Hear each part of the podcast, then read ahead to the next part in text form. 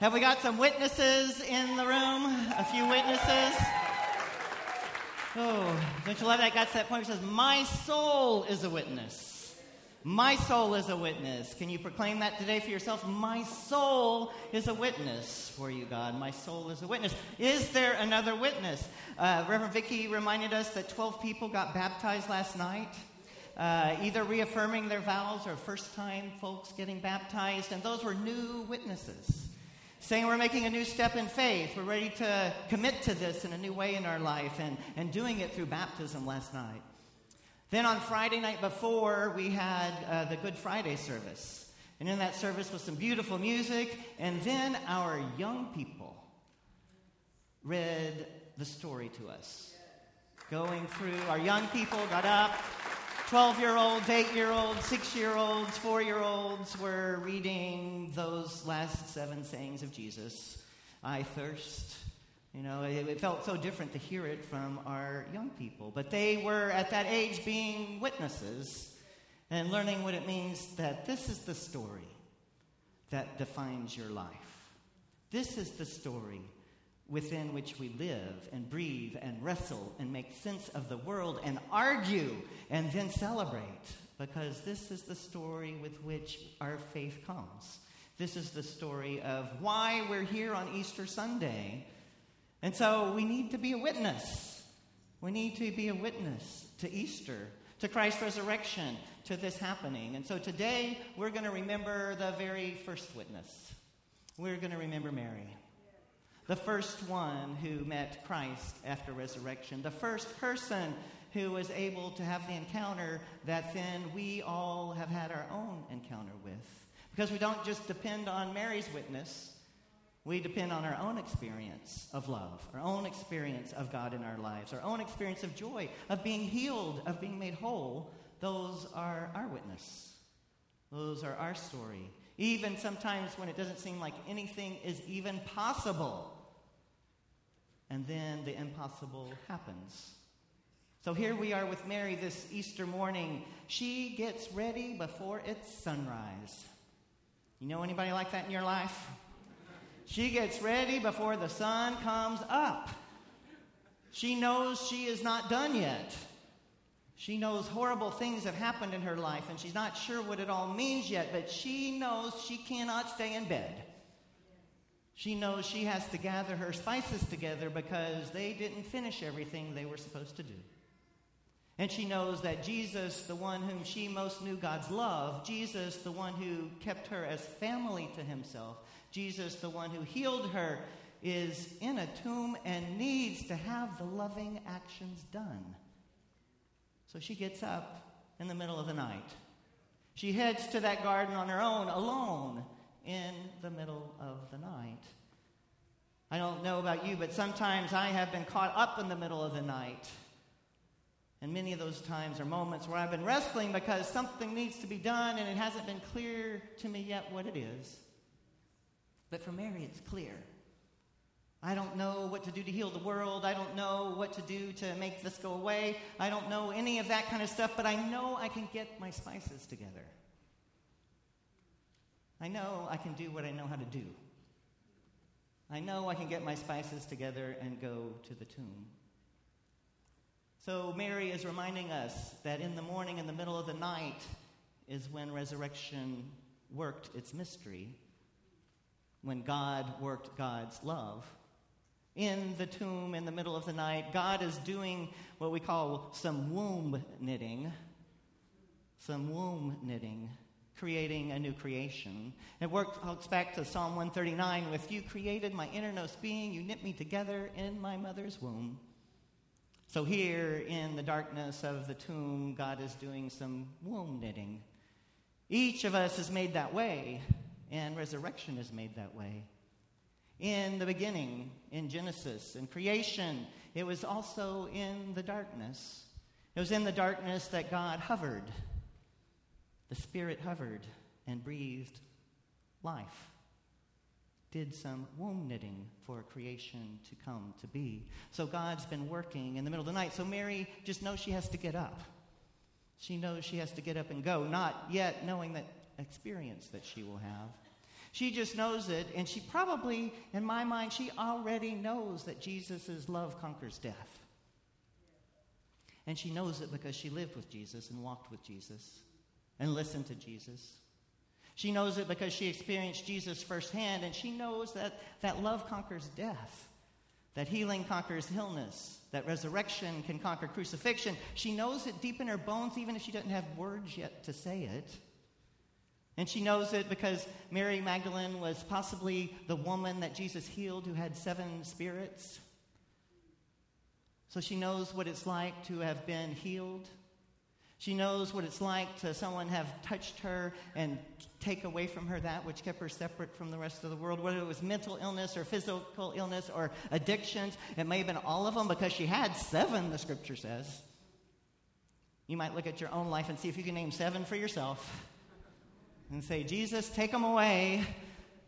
But Mary knew that love could overcome death.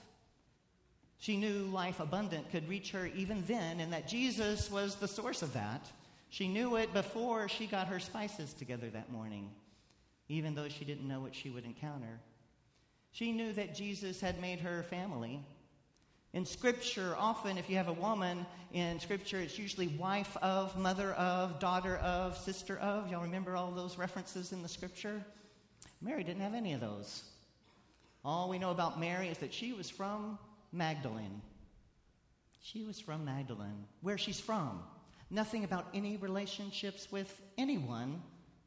A woman whose name stood on its own without those relationships, Mary Magdalene.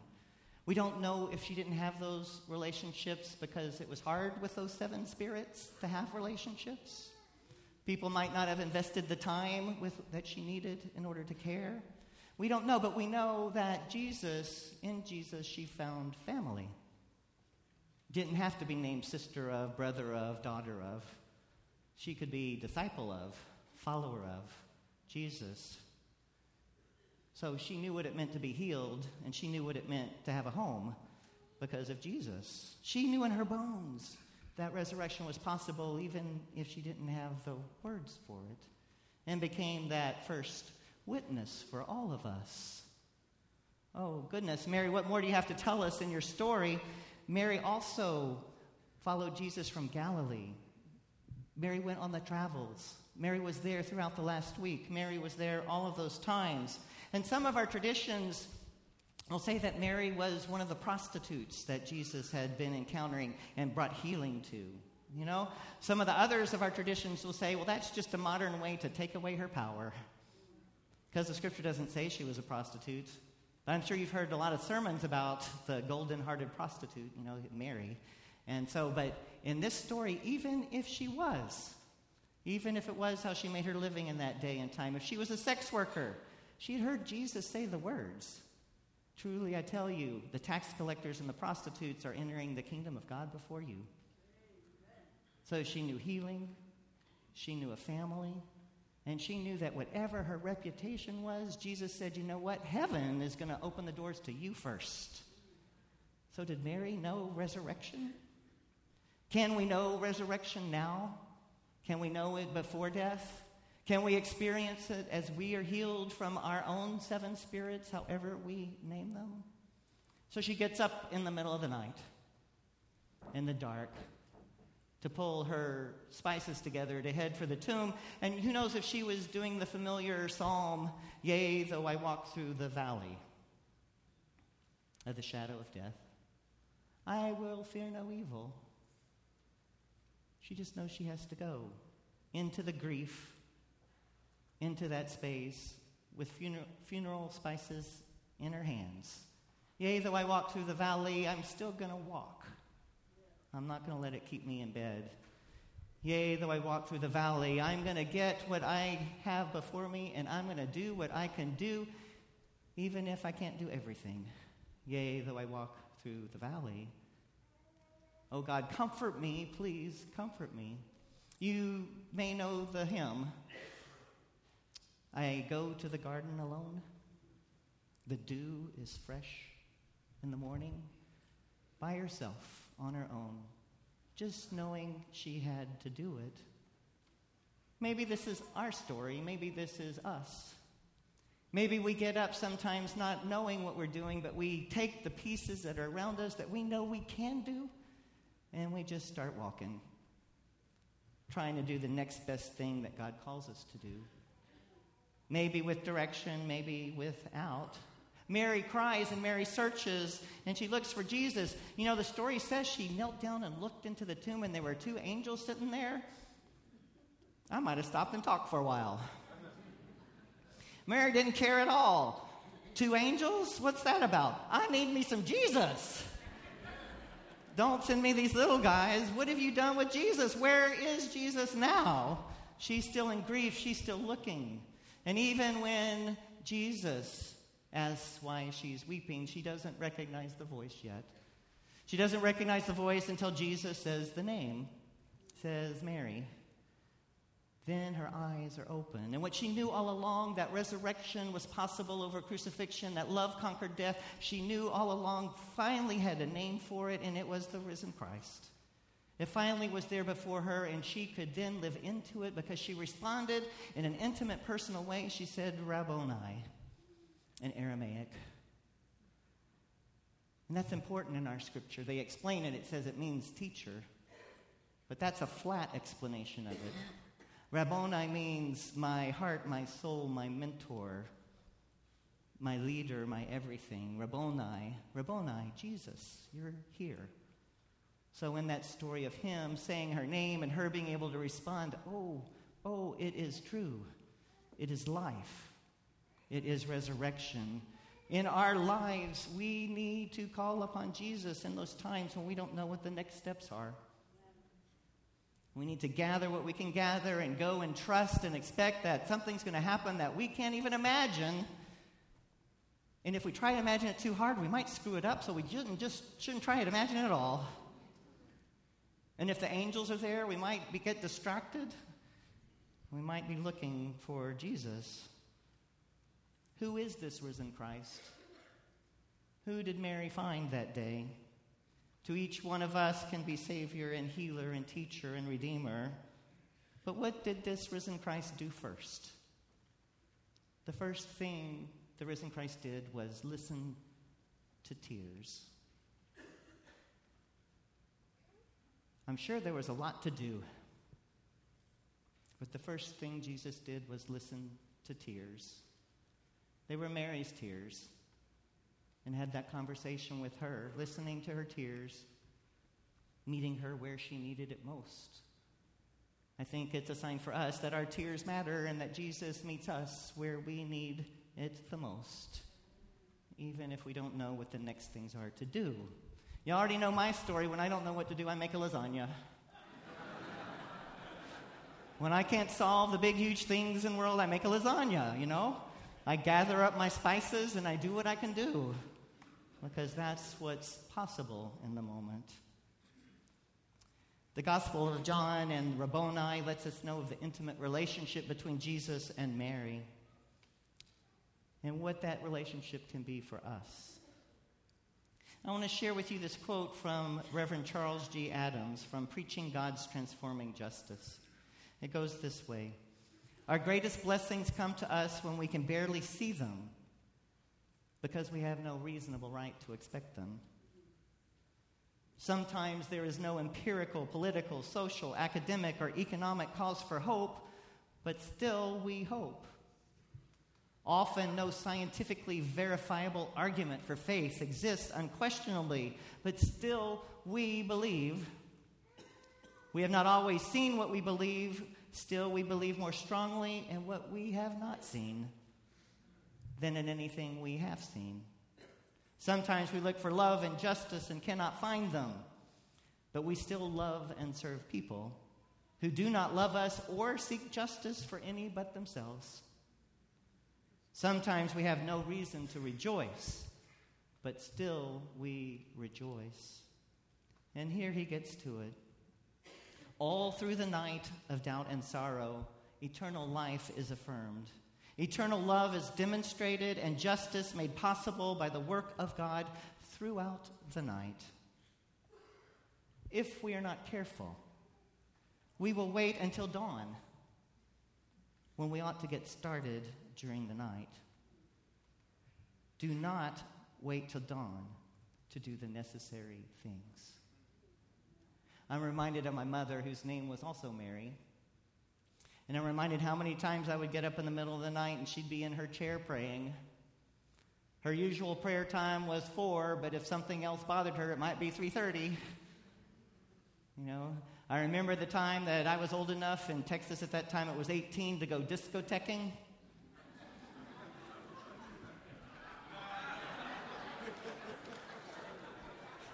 Came, came home at four in the morning only to find mom praying there. she had extra prayer time that night. That, in the dark, but in the dark, I knew she was there with what she had, giving her heart for God's people and for those she loved, and saying those prayers that certainly came my way and that I needed because she believed in God's resurrection and Jesus to be able to do what the scripture says to bring us healing, to bring us hope, to bring us eternal life. My favorite reading in all of Scripture I'm going to share with you now because I think it makes a difference. Whatever you're going through in the world right now, Jesus will come to us. We sing this also often at funerals. Uh, Do not let your hearts be troubled. Believe God, believe also in me. For in God's house there are many dwelling places. Sometimes it says rooms, sometimes it says mansions. If it were not so, would I have told you? I go to prepare a place for you. And if I go to prepare a place for you, I will come again and will take you to myself, so that where I am, you may be also. There's where I cry. I don't necessarily cry at crucifixion or the losses in the world, but I cry when Jesus says, I will come to you and take you to myself. So, my mom, who's no longer with me, I know that Jesus met her and said, Mary, and took my mom to Christ's self. And for each of us, that's the promise that I know and that can bring me to tears. Okay, Jesus, bring me to yourself. And I think, like Mary Magdalene, we need to know in our own bones and body already the truth of resurrection before we see it on that day. Because the healing, the joy, the life, the family is already there for us. But we as a people have a difficult time doing it. I like this quote from Richard Rohr, who puts it this way. Talks about the cross. The cross is the banner of what we do to one another and to God. The cross is what the world does. Resurrection is the banner of what God does to us in return. Whatever the world does, God says no. Whenever love is not lifted, God says no. Through all these things, resurrection occurs in our world, in our life every day. For me, I choose Easter. For me, I choose resurrection. I want to show up before daylight with whatever I can, even if it means I have to make a lasagna again. And choose Easter because God's life abundant calls me to do so. This church chooses Easter. This church chooses resurrection. Heck, this church is named Resurrection. You know? What about that? We started over 45 years ago before dawn in the dark. A prayer group coming together to see what might it mean to form a community of faith that believed that people on the margins could come together and find healing, and that Jesus would be present in that place and time and offer healing, and Christ would take us to Christ's self. They met in the dark, met in some bars, met in some homes, finally met in a bicycle shop, finally then met in a church. You know, and then once they got known a little bit, the Ku Klux Klan showed up and burned a cross on the yard. But there in the dark, our people gathered, teams of two, 24 hours around the clock, to protect the pastor and protect the church. We believed in resurrection. We knew God wanted us to exist. We believed that whatever crucifixion was happening in the world, that God had another word to be said, and that we could be a part of that word. Then, as time went on, we knew what it meant like to see people in pairs to sit bedside as people died. As half our congregation, 50% of the people in the room, died to HIV and AIDS. We knew what it meant at that time to gather our spices together, to go sit by the bed in pairs and in families of people so that others would know that they were loved and not forgotten. We knew what resurrection was and practiced it daily in this life, praying for Christ to come and be with us each and every step of the way. We knew what it was like when this sanctuary was flooded and the four feet of water was in this space. We knew what it was like to, in teams and pairs, to say, new life can come out of this. Resurrection is possible, and to put on waders and walk in, wade into that water for change to happen. We believe in resurrection, like our name. We believe that no, whatever is before us, God has something more to say. God has something more to say to us in Christ. We do believe, we do practice resurrection. Whether we're grieving, and not sure of our emotions, we continue to show up. Whether we're threatened and the world says bad things about us, we continue to show up. Whether nature seems to be against us or not, we show up. Because 45 years ago, someone in the dark prepared, when I was 12 years old, that there might be a place for a short, white, gay pastor to come and preach. Just doing the next right thing, not knowing.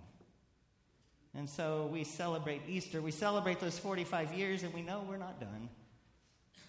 We know there is more yet that God calls us to do.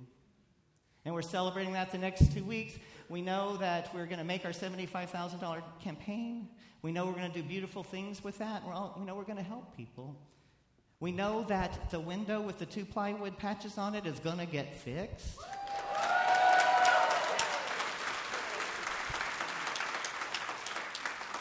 If you haven't believed in resurrection yet, there's time.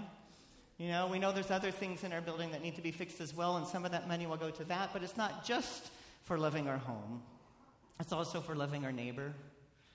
We know that our primarily Spanish speaking LGBT community here in Houston don't have a home. And we know we're going to start that home for those as they come and be with us. And if you don't know him, I want to introduce you today. The leader of that group is Reverend Ulysses Perez, and he's sitting over here with us of the sanctuary this morning.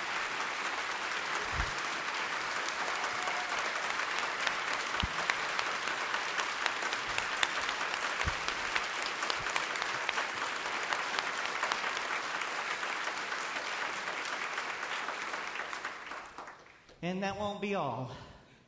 We know that we'll have to have resources for that. We know there's more yet to come because as we continue to bring to build porches for people, you know what a porch is. It's where you're not ready to go inside yet, but you'll come have a sip of lemonade. Right? Build porches for God's people out there that need to hear about God's love. And so those are what those resources will go for. And we know that we don't even realize how we are pulling our spices together in the dark. That God's going to turn into resurrection in a way we cannot imagine. But we'll just do the next right thing. People of resurrection, have I got a witness? Are you a witness? All right, let our souls be a witness to God who does so many great things. Happy Easter, happy Resurrection Day. Know that God calls you to get up even when you don't know, and be ready for the unimaginable to become possible. Amen.